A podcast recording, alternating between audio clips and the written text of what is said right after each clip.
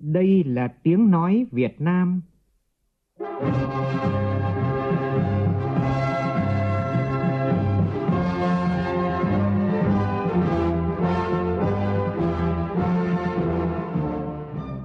là tiếng nói Việt Nam, phát thanh từ Hà Nội, thủ đô nước Cộng hòa xã hội chủ nghĩa Việt Nam.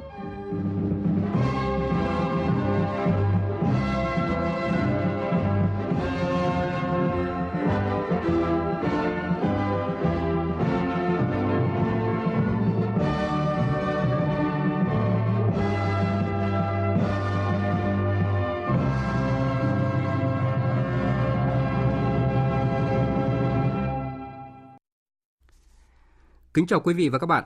Mời quý vị và các bạn nghe chương trình Thời sự chiều của Đài Tiếng nói Việt Nam với những nội dung chính sau đây.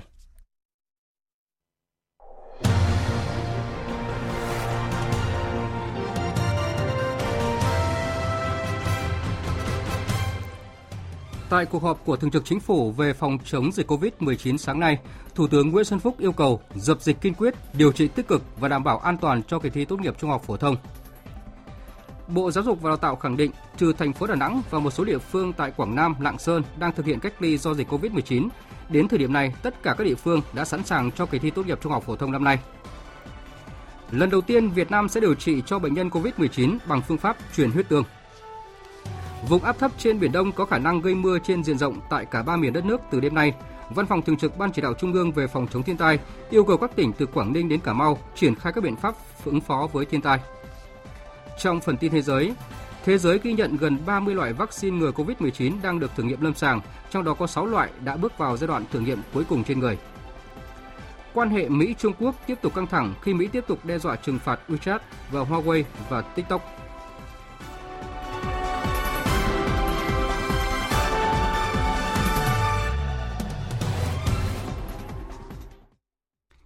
Bây giờ là nội dung chi tiết. Tiến tới Đại hội Đảng toàn quốc lần thứ 13.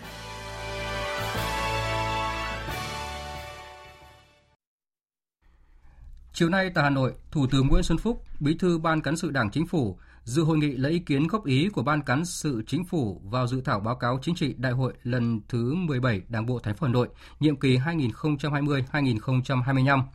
nhất trí với nhiều định hướng phát triển lớn của Hà Nội giai đoạn 2020-2025, tầm nhìn 2030 và đến năm 2045. Thủ tướng cho rằng cần phải tạo những cơ chế thuận lợi hơn Hà Nội không chỉ phát triển mà còn lan tỏa để vùng thủ đô và cả nước phát triển. Phóng viên Vũ Dũng phản ánh.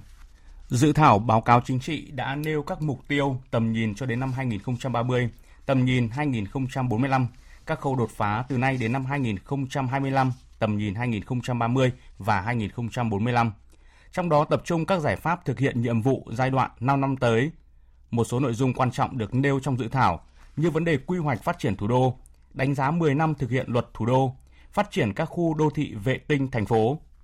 Tại hội nghị, Thủ tướng đánh giá cao Thành ủy Hà Nội đã tổ chức lấy ý kiến rộng rãi, đóng góp vào văn kiện, đồng thời cho biết thống nhất với những nội dung lớn, quan trọng của văn kiện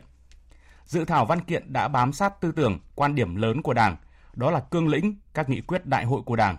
kết luận của Trung ương, kết luận của Bộ Chính trị, nghị quyết đại hội Đảng bộ lần thứ 16 của thành phố giai đoạn từ năm 2015 đến năm 2020. Đặc biệt là nghiên cứu kỹ để đảm bảo phù hợp với các dự thảo văn kiện lần thứ 13 của Đảng. Thủ tướng cũng đánh giá cao dự thảo báo cáo của Hà Nội thể hiện sự khác biệt với nhiều địa phương khác đã đưa ra định hướng trọng tâm trong giai đoạn từ năm 2020 đến năm 2025, tầm nhìn đến năm 2030 và 2045, dịp kỷ niệm 100 năm thành lập nước. Báo cáo không chỉ thể hiện sự phát triển của riêng thủ đô mà còn đề cập đến sự hợp tác với các địa phương khác trong vùng thủ đô và cả nước. Điều này nói lên vai trò, vị thế của thủ đô. Cùng với việc cho rằng Hà Nội nhấn mạnh hơn nữa nội dung xây dựng Đảng trong dự thảo báo cáo, Thủ tướng đề nghị cần bổ sung một số điểm nhấn trong có ba nội hòm mà cần phải nêu. Mà cái này rất quan trọng nhất là bác hà nội. Ý chí quyết tâm trước hết đổi mới sáng tạo và tiếp theo là hội nhập phát triển bền vững. Đồng thời nên để cái nội hàm gương mẫu vì thủ đô là trái tim của cả nước. Đề nghị thành ủy xem xét phương án tăng cường xây dựng đảng, hệ thống chính trị trong sạch, vững mạnh, gương mẫu, phát huy truyền thống ngàn năm văn hiến anh hùng, sức mạnh đại đoàn kết toàn dân, tiếp tục đẩy mạnh toàn diện, đồng bộ đổi mới, sáng tạo, quyết tâm xây dựng thủ đô giàu đẹp, văn minh hiện đại, hội nhập, phát triển bền vững. Thủ tướng thống nhất phương châm đoàn kết dân chủ, kỷ cương, sáng tạo, phát triển của thành phố trong giai đoạn từ năm 2020 đến năm 2025. Cho biết tán thành với Hà Nội về đánh giá kết quả đạt được trong nhiệm kỳ 2015-2020. Thủ tướng cho biết Hà Nội đóng góp quan trọng vào kết quả chung của cả nước trên 16% GDP, trên 18,5% thu ngân sách, là trung tâm kinh tế lớn, là động lực phát triển của cả vùng đồng bằng sông Hồng và cả nước. Nhất là trong nhiệm kỳ qua, bộ mặt thủ đô thay đổi nhanh và phát triển toàn diện. Nêu lên một số tồn tại của Hà Nội, Thủ tướng cho rằng trong giai đoạn 5 năm tới, Hà Nội cần nghiên cứu 5 bài học rất sâu sắc đã rút ra, từ đó đặt mục tiêu và thực hiện các nhiệm vụ phát triển thủ đô giai đoạn 5 năm, định hướng 2030 và tầm nhìn 2045. Tôi đề nghị các đồng chí xem xét tính toán lại mục tiêu GDP bình quân đầu người 2020 là 4 5.420 đô la, tăng 1,5 lần so với 2015. Như vậy, 2025 với mức tăng bình quân cao hơn giai đoạn trước thì cần phải đặt mục tiêu cao hơn mức 8.100 đến 8.300 đô la. Chưa kể Hà Nội phải phấn đấu thu hẹp nhanh khoảng cách phát triển về mức sống của thành phố Hồ Chí Minh và các đô thị lớn trên cả nước. Nhân đây tôi cái GDP thì nó cũng là cần thiết quan trọng, một chỉ tiêu quan trọng. Nhưng mà điều đó không thể hiện cái mức sống của người dân hay đâu. Cho nên tôi xin nói rõ hơn, không chỉ bằng số, mà cái đặc biệt là cái mục tiêu không ngừng nâng cao chất lượng cuộc sống của nhân dân thủ đô. Thành phố công nghiệp hóa, tiến lên tiến lên thành phố công nghiệp hóa hiện đại hóa.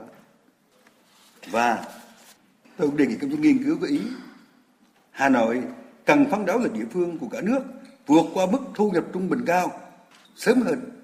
Trung bình cao là 10.725 đô la cơ bản nhất trí với nhiệm vụ giải pháp chủ yếu giai đoạn từ năm 2020 đến năm 2025. Thủ tướng gợi ý Hà Nội cần có cơ chế chính sách phù hợp để thúc đẩy mạnh mẽ việc huy động và phân bổ các nguồn lực để thúc đẩy phát triển cả vùng thủ đô và cả nước. Bởi vấn đề không phải là thiếu tiền mà thiếu cơ chế huy động nguồn lực. Trong đó có thể chuẩn bị đất sạch và đấu giá đất để có nguồn lực. Cho biết Hà Nội là nơi tập trung nhiều nhân tài của cả nước, Thủ tướng nêu lên con số đánh giá 3 trong tổng số 5 trí thức ở nước ta ở Hà Nội, chiếm 2 trong tổng số 5 ở thành phố Hồ Chí Minh và chỉ có 1 trong tổng số 5 ở miền Trung. Do vậy, rất cần sự ngưng tụ rất lớn là đoàn kết một lòng trong thường trực, thường vụ và toàn thể ban chấp hành khai thác sức mạnh nhân tài của Hà Nội. Nói về phong cách của Hà Nội, Thủ tướng cho rằng Hà Nội đã lắng nghe quyết liệt hơn các bộ, ngành và chính phủ có trách nhiệm với thủ đô trong thời kỳ qua và đến nay có quan hệ tốt đẹp với Hà Nội Tuy nhiên để thành phố rồng bay thì trách nhiệm tạo cơ chế cho rồng bay là vấn đề quan trọng trong phát triển. Câu hỏi lớn đặt ra với Hà Nội là giữ bản sắc, giữ văn minh, sự thanh lịch của Hà Nội ra sao trong lúc cư dân quá đông. Hà Nội là một trong 17 thành phố vì hòa bình trên thế giới. Thủ tướng cho rằng cần làm cho người đến với Hà Nội hòa nhập và giữ gìn văn hóa Hà Nội. Cần có tinh thần quốc tế hóa tính bản địa của danh hiệu quốc tế này.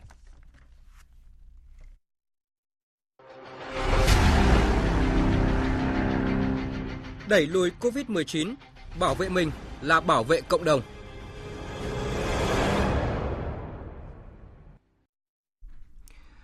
Trưa nay, kết luận cuộc họp của Thường trực Chính phủ về phòng chống COVID-19, Thủ tướng Nguyễn Xuân Phúc nêu rõ cuộc chiến chống COVID-19 ở nước ta đã bắt đầu sang thời kỳ cao điểm nhưng cần bình tĩnh hơn, áp dụng các biện pháp quyết liệt hơn.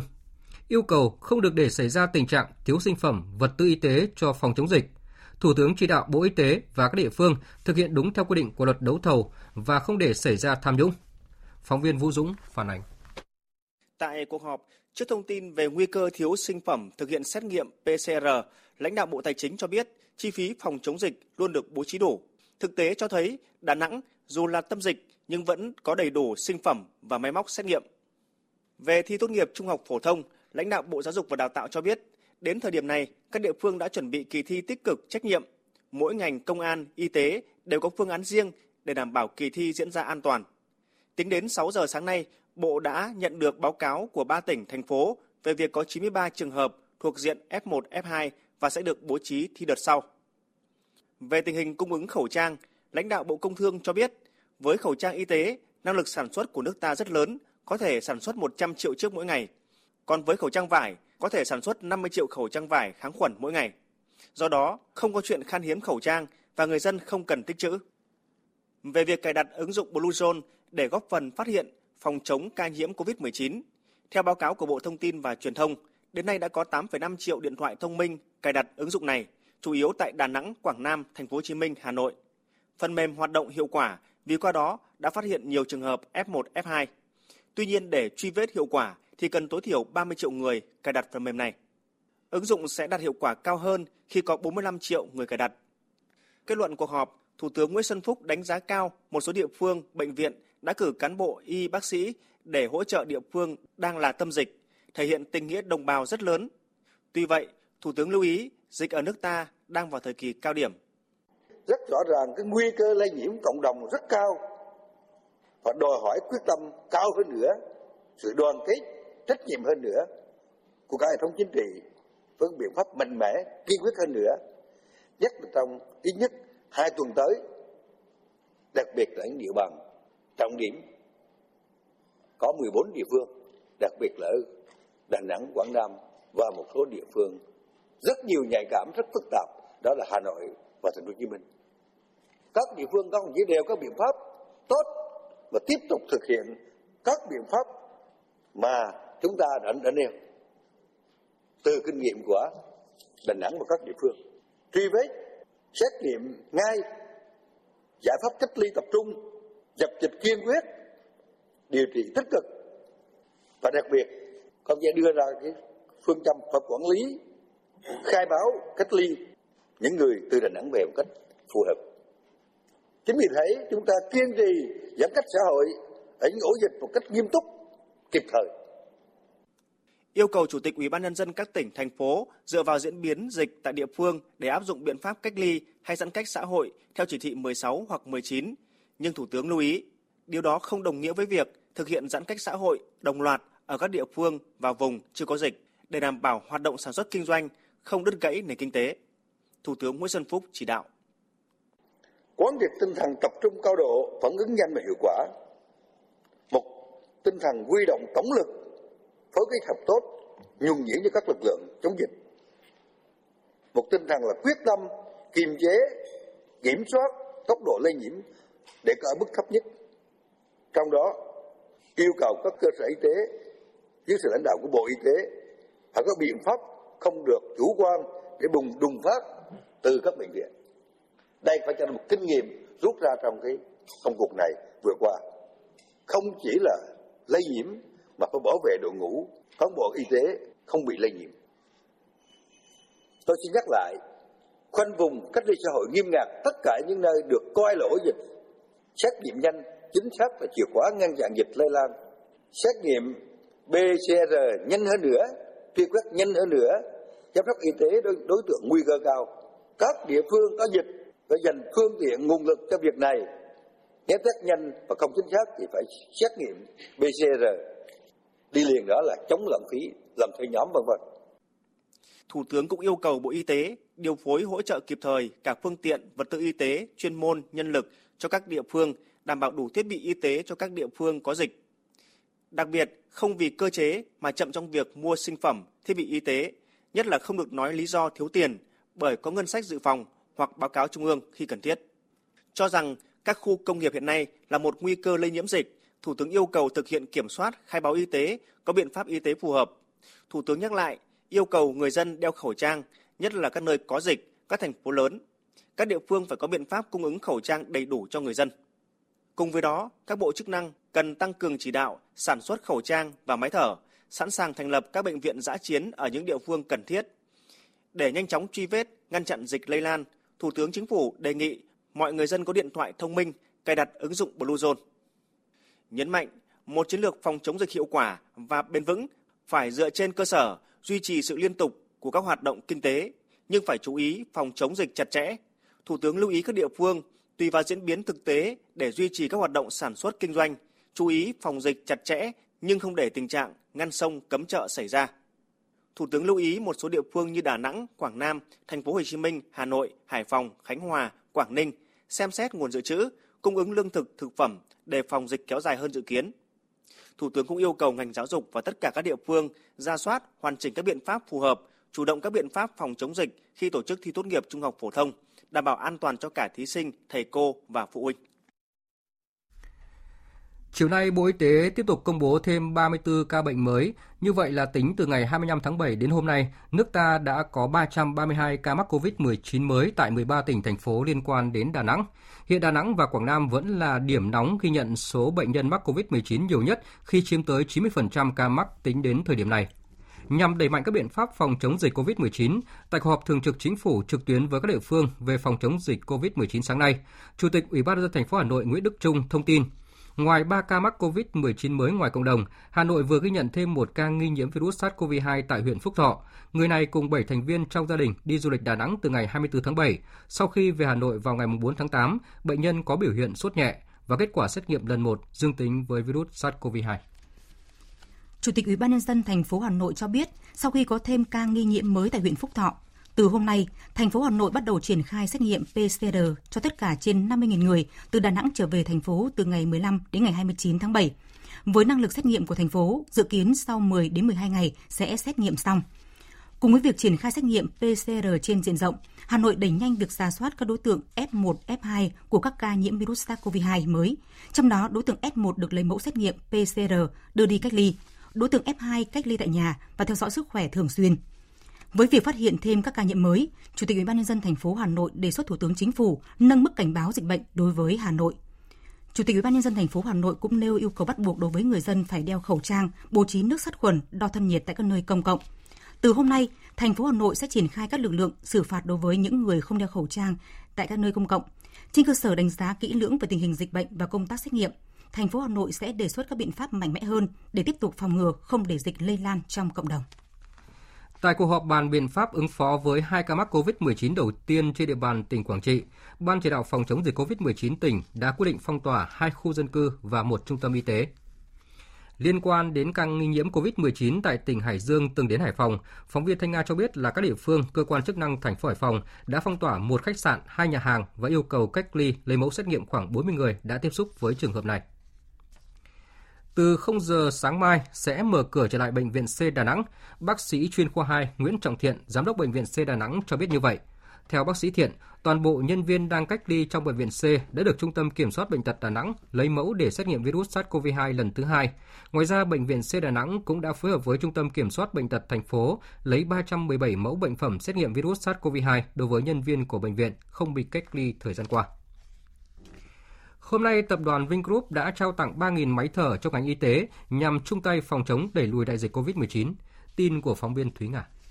Phát biểu tại buổi trao tặng, Phó giáo sư tiến sĩ Nguyễn Thanh Long, quyền Bộ trưởng Bộ Y tế ghi nhận và đánh giá cao sự hỗ trợ giúp đỡ của tập đoàn trong công tác phòng chống dịch bệnh. Phó giáo sư tiến sĩ Nguyễn Thanh Long cho biết, trong thời gian ngắn, tập đoàn Vingroup đã phối hợp với tất cả các chuyên gia đầu ngành trên thế giới sản xuất ra máy thở Vismart 310 không xâm nhập. Tuy nhiên, ở dòng máy này, chức năng không hỗ trợ được khi bệnh nhân chuyển sang giai đoạn nặng. Trong hai tuần sau đó, Vingroup đã cải tiến toàn bộ quy trình sản xuất, đặc biệt là tính năng kỹ thuật để sản xuất ra máy thở VFS 410 và sau đó là VFS 510.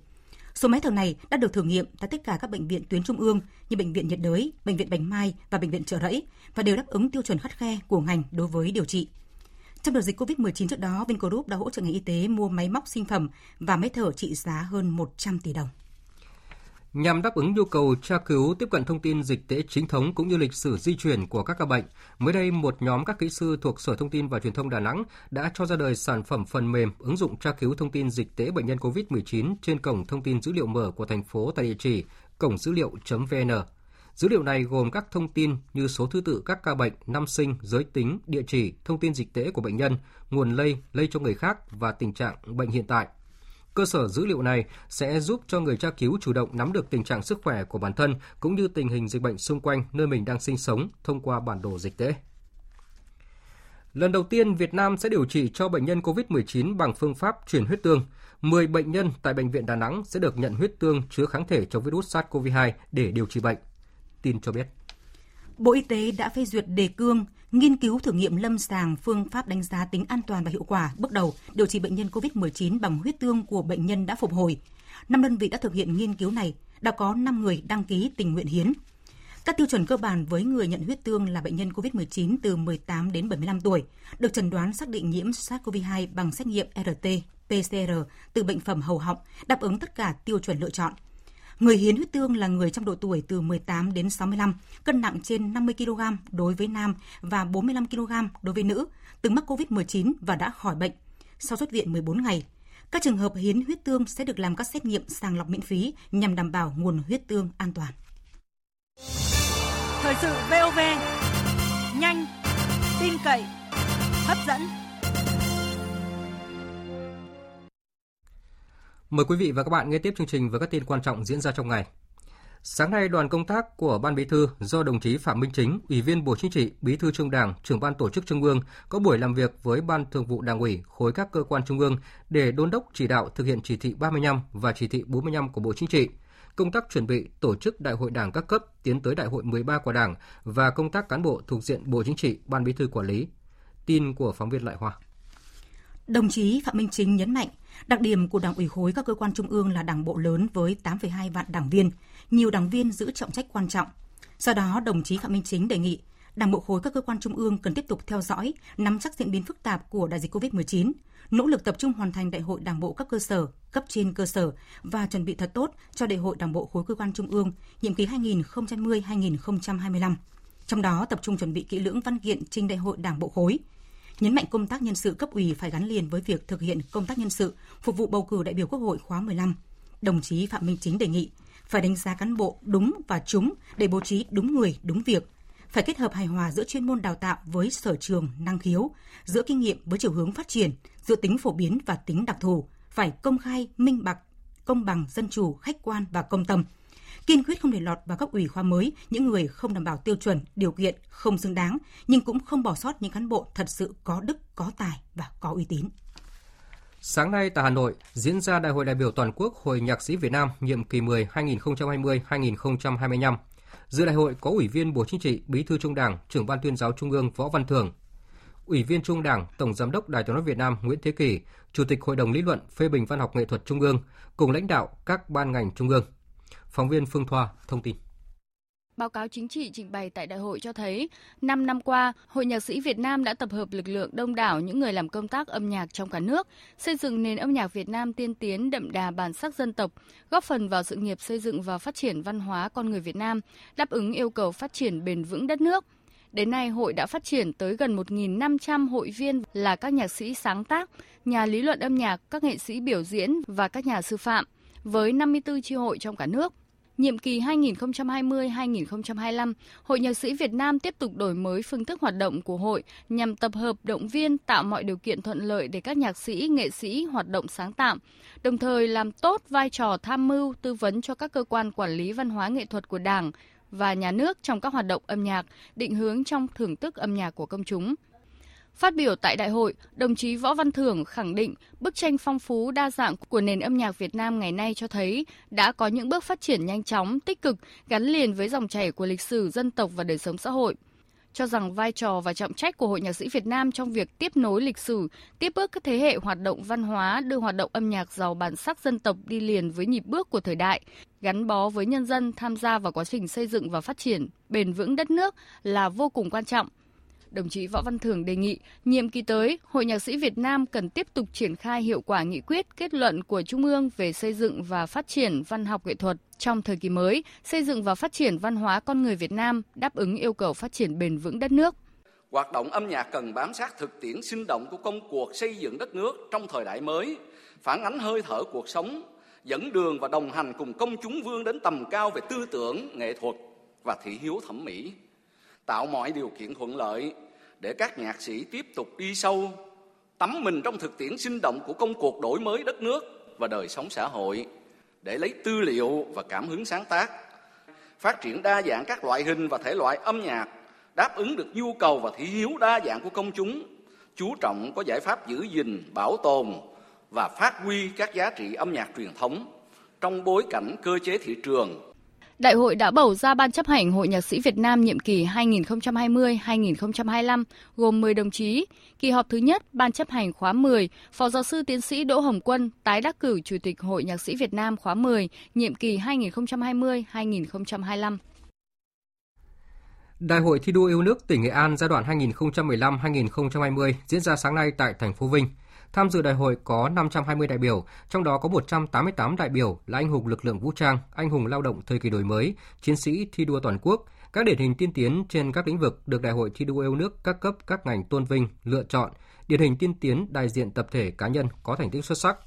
Dự và phát biểu tại đại hội, Phó Chủ tịch nước Đặng Thị Ngọc Thịnh, Phó Chủ tịch thứ nhất Hội đồng thi đua khen thưởng Trung ương mong muốn Nghệ An luôn là điểm sáng đi đầu cả nước trong việc tổ chức các phong trào thi đua yêu nước. Luôn là điểm sáng đi đầu cả nước trong việc tổ chức các phong trào thi đua yêu nước, thực hiện tư tưởng thi đua ái quốc của người. Phong trào thi đua yêu nước phải gắn chặt với việc thực hiện tốt các nhiệm vụ chính trị trong từng giai đoạn và đối với Nghệ An trong thời gian tới cần tiếp tục đẩy mạnh công cuộc xây dựng đảng bộ và hệ thống chính trị trong sạch, vững mạnh, phát huy truyền thống cách mạng, khơi dậy ý chí tự cường và khát vọng vươn lên, đẩy mạnh ứng dụng, phát triển khoa học, công nghệ và đổi mới sáng tạo, hướng đến mục tiêu đưa Nghệ An phát triển nhanh, bền vững về kinh tế, xã hội, quốc phòng và an ninh, xây dựng Nghệ An trở thành trung tâm của vùng Bắc Trung Bộ. 2020, Việt Nam đảm nhiệm vai trò chủ tịch ASEAN. Vì một ASEAN gắn kết và chủ động thích ứng.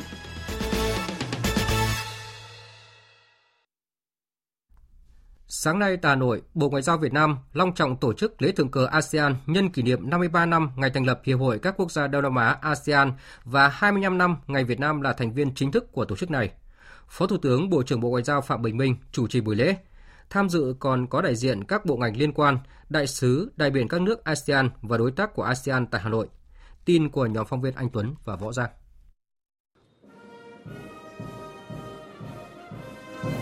Đúng 8 giờ sáng nay, lá cờ ASEAN được các thành viên đội danh dự kéo lên trước sự chứng kiến của các quan khách là đại diện các nước thành viên thuộc hiệp hội.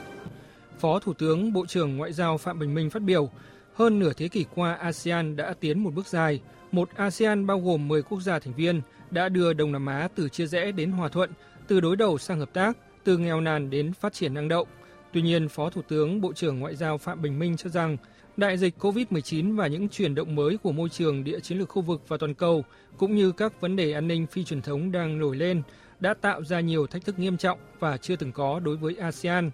Điều đó đòi hỏi ASEAN phải đoàn kết và chủ động thích ứng hơn bao giờ hết và phải duy trì vai trò trung tâm trong khu vực.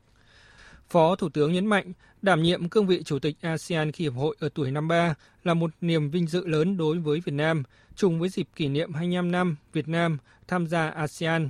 Dưới sự lãnh đạo của Việt Nam, ASEAN dù phải đối mặt với nhiều thách thức chưa từng có do dịch bệnh COVID-19 gây ra, đã triển khai nhiều biện pháp phối hợp chặt chẽ nhằm bảo vệ sức khỏe người dân, giảm thiểu các tác động tiêu cực đối với kinh tế, chuẩn bị kế hoạch hồi phục toàn diện để vươn lên mạnh mẽ hơn từ đại dịch.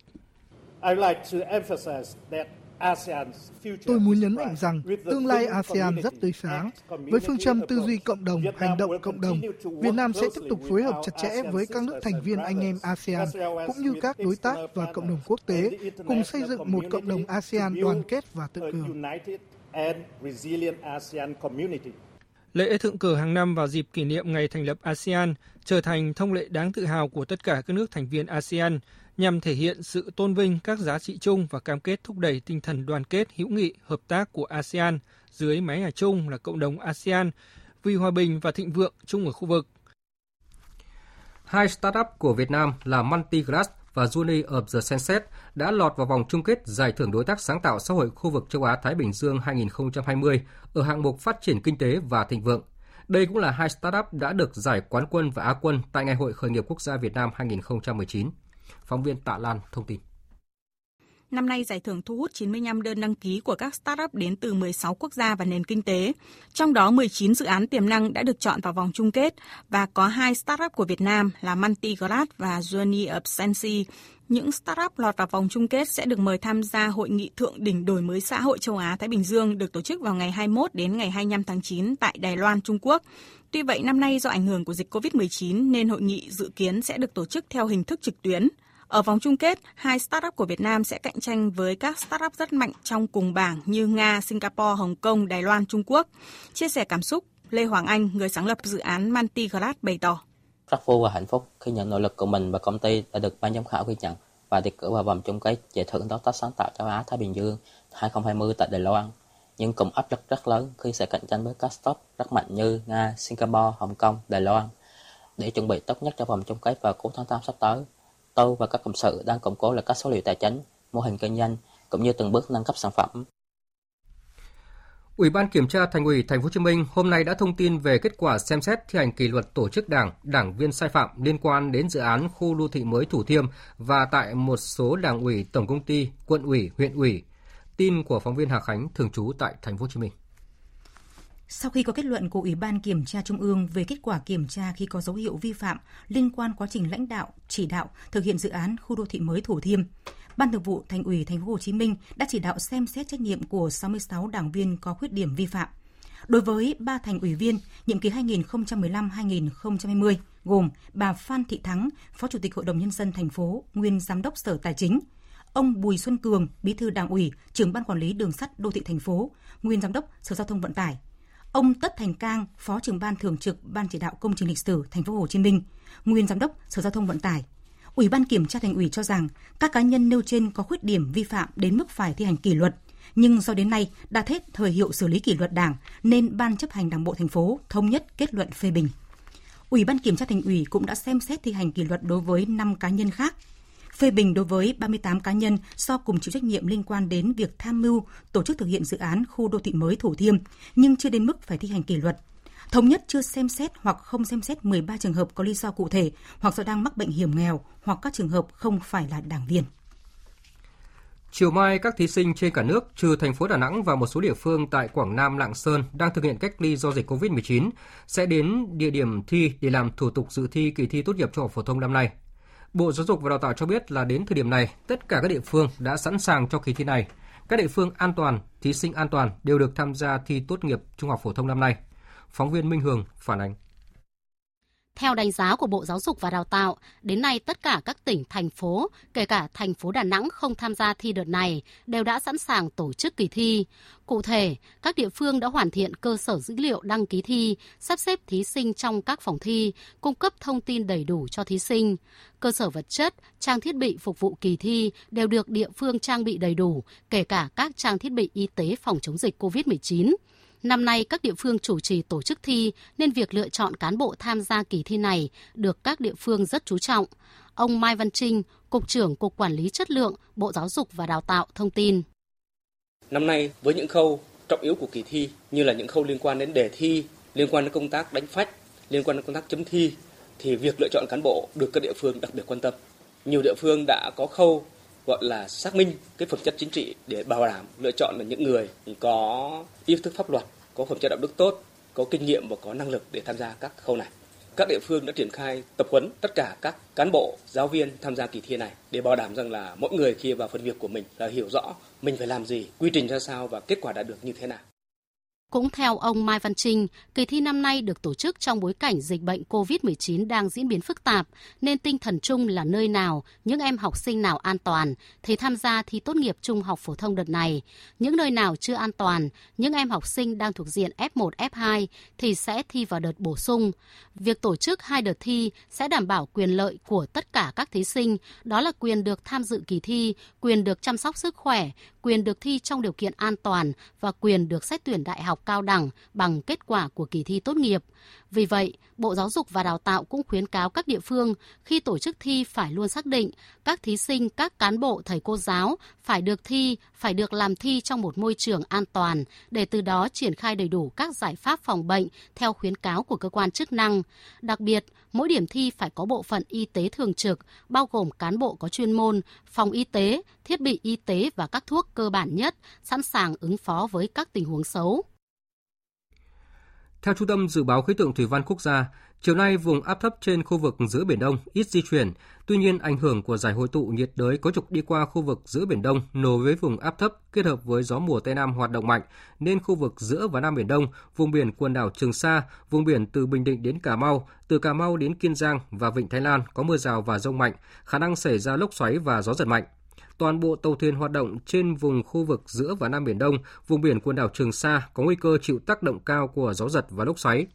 Trên đất liền, từ đêm nay và sáng mai, vùng đồng bằng và trung du Bắc Bộ, khu vực Hà Nội có mưa rào và rông rải rác, cục bộ có mưa vừa, có nơi mưa to. Riêng các tỉnh Lai Châu, Điện Biên, Lào Cai, Hà Giang khả năng có mưa to với lượng mưa từ 50 đến 100 mm, đề phòng khả năng xảy ra lốc xét và gió giật mạnh. Để chủ động ứng phó với vùng áp thấp, Văn phòng Thường trực Ban Chỉ đạo Trung ương về phòng chống thiên tai yêu cầu Ban Chỉ huy phòng chống thiên tai và tìm kiếm cứu nạn các tỉnh thành phố ven biển từ Quảng Ninh đến Cà Mau thường xuyên theo dõi, cập nhật diễn biến vùng áp thấp trên các phương tiện thông tin đại chúng, giữ liên lạc với thuyền trưởng và chủ các tàu thuyền nhằm chủ động trong sản xuất và thực hiện các biện pháp phòng tránh phù hợp, sẵn sàng lực lượng phương tiện cứu hộ cứu nạn để kịp thời ứng cứu khi có yêu cầu các tỉnh thành phố từ Quảng Ninh đến Cà Mau tổ chức trực ban nghiêm túc 24 trên 24 giờ, thường xuyên báo cáo về Văn phòng Thường trực Ban Chỉ đạo Trung ương về phòng chống thiên tai và Văn phòng Ủy ban Quốc gia ứng phó sự cố thiên tai và tìm kiếm cứu nạn. Tiếp theo, biên tập viên Đài Tiếng nói Việt Nam sẽ chuyển đến quý vị và các bạn một số thông tin thời tiết đáng chú ý. Vâng thưa quý vị, thưa các bạn, liên tục từ đầu tháng 8 tới nay, miền Bắc luôn trong trạng thái mát mẻ với mưa nhiều, cục bộ có điểm xảy ra mưa to đến rất to. Và ngày hôm nay, thời tiết các tỉnh thành Bắc Bộ vẫn chưa có nhiều thay đổi. Trời dịu với những cơn mưa bất chợt và đây cũng là dấu hiệu của mùa thu. Chuyển mùa như thế này nhưng mà không khí lại khá ẩm ướt do mưa nhiều, cộng thêm với những tác động của dịch bệnh nên quý vị hãy nhớ là dù chống mưa nhưng mà mọi người hãy đeo khẩu trang và sát khuẩn thường xuyên. Mưa chỉ xảy ra ngắt quãng, lúc to lúc nhỏ và tốt nhất là các bạn nên hạn chế ra ngoài vào thời điểm này. Dự báo cuối tuần và ngày mai thì nắng sẽ nhiều hơn, mọi người tranh thủ phơi phóng quần áo nhiệt độ tăng và khá là oi nóng 27 đến 34 độ. Khu vực miền Trung gió Tây Nam và có mưa rào và rông, nhiệt độ trong khoảng 30 đến 33 độ. Nói chung là cả khu vực Bắc Bộ, Tây Nguyên, Nam Bộ đều có chung một trạng thái là mưa lớn diện rộng. Mưa kèm theo các nguy cơ về các hiện tượng thời tiết cực đoan đi kèm, gây ảnh hưởng xấu đến đời sống của người dân. Mời quý vị và các bạn nghe tiếp chương trình với phần tin thế giới. Căng thẳng Mỹ và Trung Quốc tiếp tục leo thang khi Tổng thống Mỹ Donald Trump vừa ra lệnh cấm mọi giao dịch với hai công ty chủ sở hữu ứng dụng chia sẻ video TikTok và ứng dụng tin nhắn WeChat của Trung Quốc. Bước đi được xem là nhằm cụ thể hóa cam kết đưa ra trước đó một ngày của nước này làm sạch mạng lưới công nghệ ở Mỹ. Biên tập viên Thu Hoài tổng hợp thông tin. Giải thích cho quyết định của mình, Tổng thống Donald Trump đã gọi những ứng dụng như TikTok và WeChat là mối đe dọa an ninh nghiêm trọng – trong khi TikTok bị cáo buộc đưa thông tin sai lệch vì mục đích chính trị, thì WeChat được cho là đã thu thập số lượng lớn thông tin từ người dùng. Theo nhà phân tích Ponciolo thuộc tập đoàn Eurasia, đây là cách sử dụng quyền lực tổng thống chưa từng có tiền lệ. Tuy nhiên cũng nhấn mạnh lệnh này sẽ phải đối mặt với các thách thức pháp lý và Trung Quốc có thể phản ứng gay gắt. Theo phía Trung Quốc, Mỹ đã không thể đưa ra các bằng chứng cụ thể nào cho thấy TikTok đã cung cấp dữ liệu người dùng Mỹ cho chính phủ Trung Quốc – Việc Mỹ chặn các ứng dụng của Trung Quốc là biểu hiện rõ ràng của tâm lý chiến tranh lạnh. Người phát ngôn Bộ Ngoại giao Trung Quốc Uông Văn Bân nhấn mạnh. Trung Quốc kêu gọi Mỹ từ bỏ tâm lý chiến tranh lạnh, lỗi thời, gạt sự kiêu ngạo và thành kiến sang một bên, nhìn nhận khách quan về Trung Quốc cũng như các mối quan hệ Mỹ-Trung. Chúng tôi kêu gọi một cuộc gặp gỡ giữa Mỹ và Trung Quốc để đưa mối quan hệ hai nước trở lại đúng hướng, đó là dựa trên sự phối hợp, hợp tác và ổn định. Đang trong các cuộc đàm phán về việc mua bán cổ phần, cả TikTok và Microsoft đều chưa có phản ứng ngay lập tức. Theo trang Worldometer, tính đến nay, thế giới đã ghi nhận gần 19 triệu 300 nghìn ca mắc COVID-19, số ca tử vong là hơn 718 nghìn. Cuộc đua bào chế vaccine trên thế giới cũng được tiến hành khẩn trương. Hiện ghi nhận đã có gần 30 loại vaccine ngừa COVID-19 đang được thử nghiệm lâm sàng, trong đó có 6 loại đã bước vào giai đoạn thử nghiệm cuối cùng trên người. Nhiều mốc thời gian đầy hứa hẹn về việc sản xuất vaccine hàng loạt hay kế hoạch tiêm chủng đại trà cho người dân đã được các nước, các công ty đưa ra. Tuy nhiên, để dập tắt hoàn toàn đại dịch, thế giới vẫn còn nhiều việc phải làm. Tổng hợp của biên tập viên Đình Nam. Vài ngày tới, Nga sẽ cấp phép cho hai loại vaccine ngừa COVID-19 do các viện nghiên cứu của nước này phát triển và dự kiến sẽ đưa vào sản xuất hàng loạt vào tháng 9 và tháng 10 tới. Vài trăm nghìn liều vaccine sẽ được sản xuất trong một tháng và sau đó con số này sẽ được nâng cấp lên thành vài triệu liều vào đầu năm sau. Trong khi đó, hôm qua Tổng thống Mỹ Donald Trump cũng tuyên bố có khả năng nước này sẽ có vaccine COVID-19 trước cuộc bầu cử tổng thống diễn ra vào ngày 3 tháng 11 tới. Hiện cuộc đua phát triển vaccine COVID-19 đang bước vào giai đoạn nước rút và những ai sẽ về nhất trong cuộc đua này cũng đang được định hình một cách rõ rệt. Tuy nhiên, theo Giám đốc chương trình khẩn cấp của Tổ chức Y tế Thế giới, tiến sĩ Mike Ryan, mọi loại vaccine được cấp phép cần phải ưu tiên tính an toàn lên trên hết và loại vaccine ra mắt đầu tiên chưa chắc đã phải là loại tối ưu. Những gì chúng ta cần làm bây giờ là đảm bảo rằng vaccine đó an toàn và hiệu quả. Hiện 6 loại đã bước vào giai đoạn thử nghiệm cuối cùng với quy mô lớn. Chúng ta cần theo dõi tính hiệu quả và an toàn của vaccine trước khi cấp phép, chuyển sang giai đoạn sản xuất và tiêm chủng đại trà. Chúng ta vẫn cần thêm thời gian theo dõi khi chúng ta tiêm chủng trên diện rộng. Trong khi đó, Tổng giám đốc WHO Tedros Adhanom cũng cảnh báo dù thế giới có được vaccine COVID-19, song đại dịch sẽ không thể được dập tắt sớm nếu vaccine không được phân bổ một cách đồng đều cho các quốc gia nghèo hoặc đang phát triển. Trước thực trạng dịch COVID-19 trong cộng đồng chưa được kiểm soát hiệu quả, khu hành chính đặc biệt Hồng Kông Trung Quốc đã quyết định tiến hành xét nghiệm miễn phí cho toàn bộ 7,5 triệu người dân của vùng lãnh thổ này. Hôm nay, các đội cứu hộ ở Liban tiếp tục tìm kiếm những người mất tích và các nạn nhân còn mắc kẹt trong đống đổ nát sau vụ nổ làm rung chuyển cảng Beirut vào thứ Ba vừa qua. Phóng viên Ngọc Thạch, thường trú tại Ai Cập, đưa tin. Số người thiệt mạng trong vụ nổ ở Cameroon đã tăng lên 149 người, khoảng 5.000 người bị thương và nhiều người còn mất tích. Các đội cứu hộ hy vọng sẽ tìm thấy những người sống sót tại hiện trường vụ nổ bởi còn nhiều người làm việc tại cảng đang mất tích hoặc bị mắc kẹt trong một hội trường ở cảng Beirut. Sáng mùng 7 tháng 8, các đội tìm kiếm đã tìm thấy hai thi thể trong quá trình thu dọn ở cảng Beirut. Trong khi đó, nhiều người tụ tập ở khu vực gần tòa nhà quốc hội ở thủ đô Beirut kêu gọi chính phủ từ chức sau vụ nổ khiến nhiều người thương vong. Các cuộc biểu tình bùng phát thành các cuộc đụng độ giữa người biểu tình và lực lượng cảnh sát. Cùng thời điểm này, các nhà chức trách Liban đã bắt đầu cuộc điều tra vụ nổ xảy ra ở cảng Beirut. Quý vị và các bạn đang nghe chương trình Thời sự chiều của Đài Tiếng nói Việt Nam. Thưa quý vị và các bạn,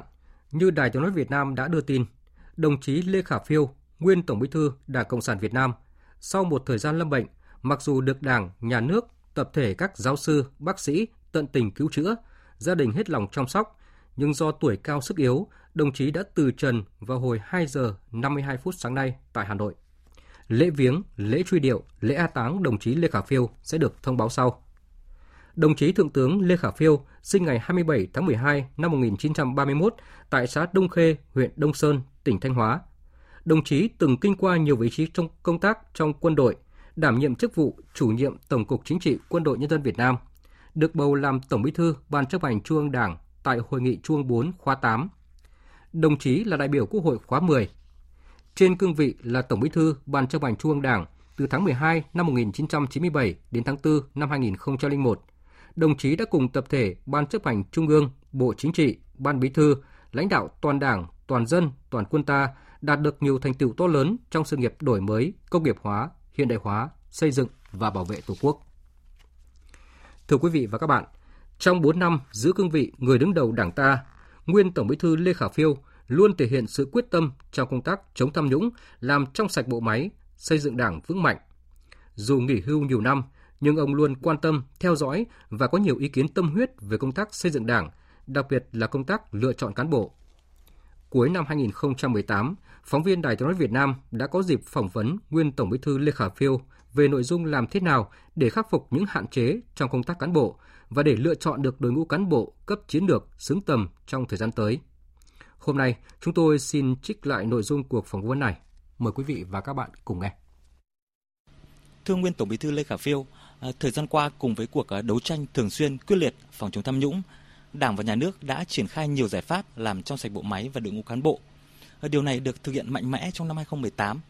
Ông có nhận định như thế nào về kết quả và quyết tâm làm trong sạch đội ngũ cán bộ của Đảng à, đã và đang tạo hiệu ứng tích cực trong dư luận xã hội à, như vừa qua.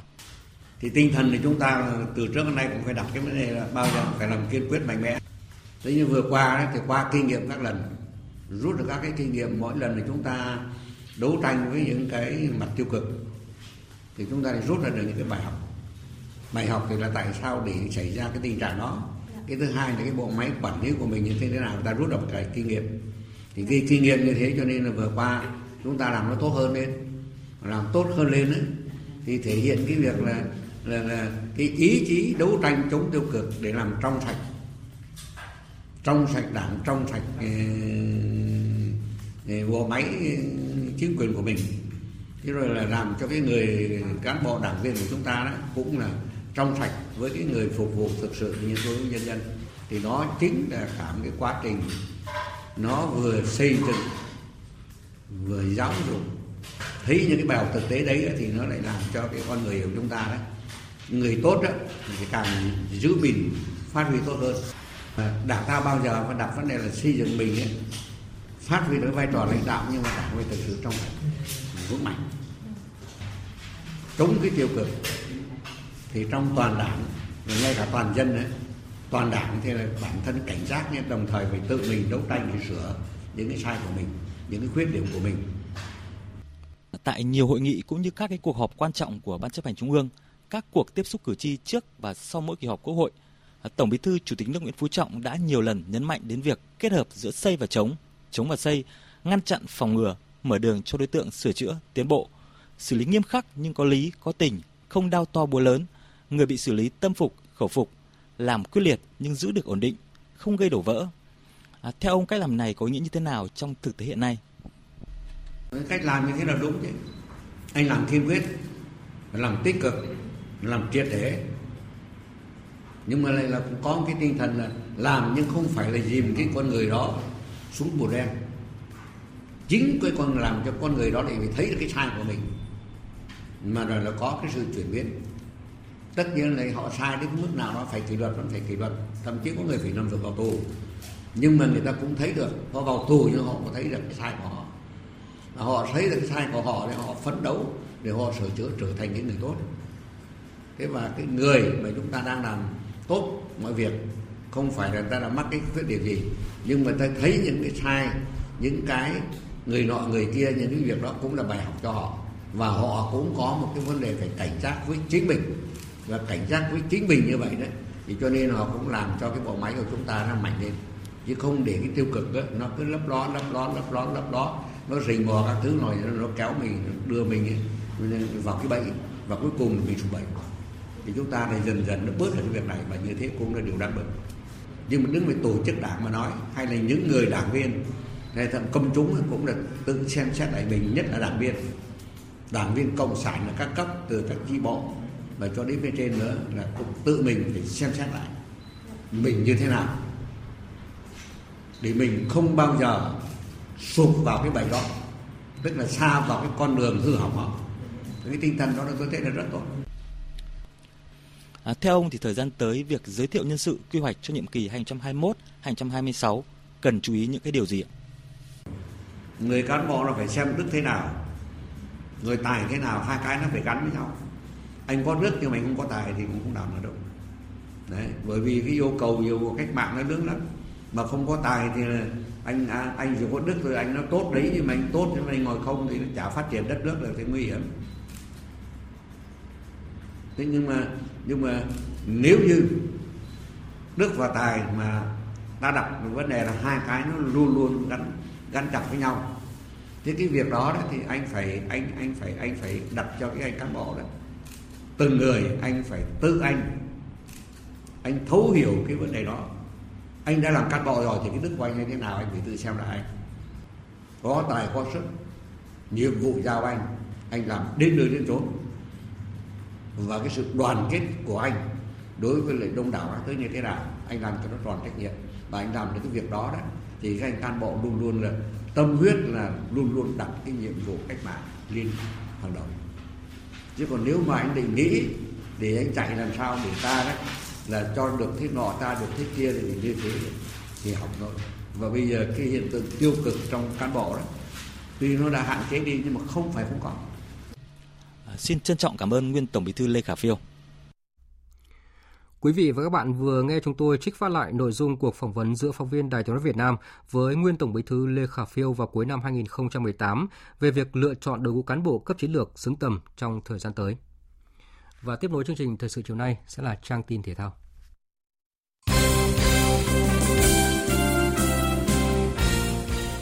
Thưa quý vị và các bạn, sau bóng đá từ đầu tháng 8, nhiều giải thể thao trong nước đã tạm dừng và điều chỉnh lịch thi đấu để cùng chung tay phòng chống dịch Covid-19. Mới đây nhất, Liên đoàn Điền kinh Việt Nam hoãn không tổ chức giải vô địch điền kinh trẻ và các lứa tuổi trẻ quốc gia, dự kiến tổ chức từ ngày 15 đến 25 tháng 8 tại Tây Ninh và chuyển sang thời gian dự kiến là quý 4 năm nay. Giải vô địch điền kinh quốc gia dự kiến tổ chức tại thành phố Hồ Chí Minh chuyển địa điểm tổ chức tại khu Liên hợp Thể thao Quốc gia Mỹ Đình Hà Nội cũng vào quý tư năm nay. Cũng trên tinh thần chống dịch, Tổng cục Thể dục Thể thao, Liên đoàn Cầu mây Việt Nam và Sở Văn hóa Thể thao và Du lịch Sóc Trăng thống nhất lùi thời gian tổ chức giải vô địch các câu lạc bộ cầu mây toàn quốc 2020, dự kiến tổ chức từ ngày 8 đến 15 tháng 8 tại Sóc Trăng. Sở Văn hóa Thể thao và Du lịch Sóc Trăng đề xuất thời gian tổ chức lại giải đấu là vào khoảng giữa tháng 11 hoặc tháng 12.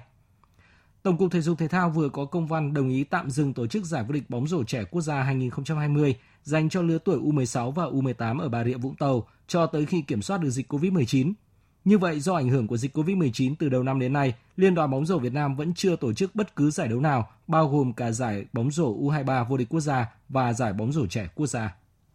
Mới đây, đoàn công tác của Liên đoàn bóng đá Việt Nam vừa trao tặng thiết bị cho câu lạc bộ bóng đá nữ Sơn La tại sân vận động tỉnh Sơn La. Hoạt động này nằm trong chương trình trao tặng trang thiết bị và dụng cụ tập luyện cho các câu lạc bộ bóng đá nữ của VFF.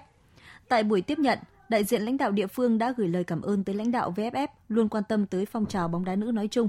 câu lạc bộ bóng đá nữ Sơn La nói riêng và hy vọng VFF tiếp tục có những hỗ trợ thiết thực cho các câu lạc bộ bóng đá nữ. Trước đó trong các ngày 20, 27 và 29 tháng 7, VFF cũng đã trao tặng thiết bị cho các câu lạc bộ bóng đá nữ Hà Nội, Thái Nguyên, Hà Nam và Than khoáng sản Việt Nam. Trong những năm vừa qua, thể thao tỉnh Bạc Liêu đã liên tục giới thiệu cho thể thao nước nhà rất nhiều gương mặt xuất sắc, tạo được những dấu ấn ở đấu trường quốc tế và trong số đó đáng chú ý là các vận động viên ở môn cử tạ. Với những người hâm mộ cử tạ trẻ Việt Nam, Nguyễn Quốc Toàn là một gương mặt không quá xa lạ. Đây chính là vận động viên đã gây tiếng vang lớn khi giành chọn bộ 3 tấm huy chương vàng hạng 81 kg nam tại giải vô địch cử tạ thanh thiếu niên và trẻ châu Á 2019. Phong độ ấy tiếp tục được Quốc Toàn giữ vững tại giải cử tạ trẻ quốc gia vừa qua. Tuyển thủ này thậm chí còn phá kỷ lục của bản thân khi chinh phục thành công mức tạ 144 kg ở nội dung cử giật. Nguyễn Quốc Toàn chia sẻ. Em rất là vui thì trong thời gian vừa qua cũng ờ, tập luyện em mong chờ tới giây phút này. Bên cạnh Nguyễn Quốc Toàn, đơn vị Bạc Liêu còn có hai cái tên khác cùng tham dự giải trẻ quốc gia vừa qua và cũng đã mang về thêm hai tấm huy chương bạc và một huy chương đồng. Đây đều là những vận động viên trẻ mới chỉ ở độ tuổi đôi mươi, được cử đi với mục tiêu cọ sát và học hỏi, nên những kết quả có được đã phần nào khiến ban huấn luyện cảm thấy hài lòng. Huấn luyện viên Vũ Đình Xuân cho biết. Nhờ tấm huy chương vàng này thì ban lãnh đạo sẽ nhìn nhìn nhận ra là môn này có nhiều tiềm năng, sẽ đầu tư về cơ sở vật chất và nhiều hơn để tạo điều kiện cho thầy trò có điều kiện phát huy hơn. Với sự đầu tư đúng hướng, chủ động ươm mầm, tuyển chọn, đào tạo bài bản những tài năng từ khi còn rất trẻ, cử tạ Bạc Liêu đã có một lực lượng vận động viên có bản lĩnh và một lực lượng kế thừa có chất lượng, đủ sức gánh vác trọng trách hái vàng do đàn anh đàn chị để lại. Chuyển sang các tin thể thao quốc tế, Nhờ những thành tích vô tiền khoáng hậu, huấn luyện viên Zidane đã trở thành nhà cầm quân xuất sắc nhất thế giới theo bình chọn của tạp chí Pháp L'Equipe. Kể từ khi dẫn dắt Real Madrid, cựu tiền vệ tấn công 48 tuổi đã giành được hàng loạt danh hiệu đáng nể, gồm hai ngôi vô địch La Liga, hai UEFA Super Cup, hai Club World Cup, hai siêu cúp Tây Ban Nha và nổi bật nhất là ba cúp bào Champions League danh giá. Việc trở thành nhà cầm quân đầu tiên trong lịch sử giành liên tiếp ba chức vô địch đấu trường khốc liệt nhất châu lục là yếu tố quan trọng giúp huấn luyện viên Zidane được vinh danh. Dưới bàn tay nhào nặn của huyền thoại bóng đá người Pháp, Real Madrid cũng là đội bóng đầu tiên hai lần bảo vệ thành công ngôi vương tại giải đấu hàng đầu châu Âu. Bất chấp dịch COVID-19 ảnh hưởng đến thể lực của các cầu thủ, các đội bóng tại Premier League vẫn từ chối quyền thay 5 người trong một trận đấu ở mùa giải 2020-2021. Trang chủ Premier League xác nhận các đội bóng sẽ chỉ được thay 3 người mỗi trận mùa tới. Họ cho rằng việc thay 5 người mỗi trận khiến giải đấu trở nên mất cân bằng – các câu lạc bộ lớn sẽ được hưởng lợi khi có nhiều cầu thủ dự bị chất lượng. Bên cạnh đó, giải bóng đá cao nhất nước Anh cũng không áp dụng quyền đăng ký 20 cầu thủ mỗi trận, gồm 11 người xuất phát và 9 phương án dự bị. Các đội bóng sẽ trở lại với 7 cầu thủ dự bị mỗi trận kể từ mùa tới. Dự báo thời tiết Phía Tây Bắc Bộ đêm và sáng có mưa mưa vừa, có nơi mưa to và rải rác có rông gió nhẹ, nhiệt độ từ 23 đến 32 độ. Phía Đông Bắc Bộ đêm và sáng có mưa rào và rông rải rác, cục bộ có mưa vừa mưa to, gió Đông Nam cấp 2, cấp 3, nhiệt độ từ 24 đến 33 độ. Các tỉnh từ Thanh Hóa đến Thừa Thiên Huế có mưa rào và rông vài nơi, riêng phía Nam chiều tối có mưa rào và rông rải rác, gió Tây Nam cấp 2, cấp 3, nhiệt độ từ 25 đến 34 độ. Các tỉnh ven biển từ Đà Nẵng đến Bình Thuận, phía Bắc có mưa rào và rông vài nơi, chiều tối có mưa rào và rông rải rác. Phía Nam có mưa rào và rông, cục bộ có mưa vừa mưa to và rải rác có rông, gió Tây Nam cấp 2, cấp 3, nhiệt độ từ 24 đến 33 độ. Tây Nguyên có mưa rào và rông, cục bộ có mưa vừa mưa to và rải rác có rông, gió Tây Nam cấp 2, cấp 3, nhiệt độ từ 20 đến 30 độ.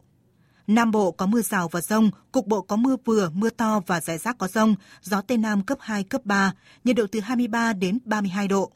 Khu vực Hà Nội đêm và sáng sớm có mưa rào và rông rải rác, sau có mưa rào và rông vài nơi, gió Đông Nam cấp 2, cấp 3, nhiệt độ từ 26 đến 33 độ.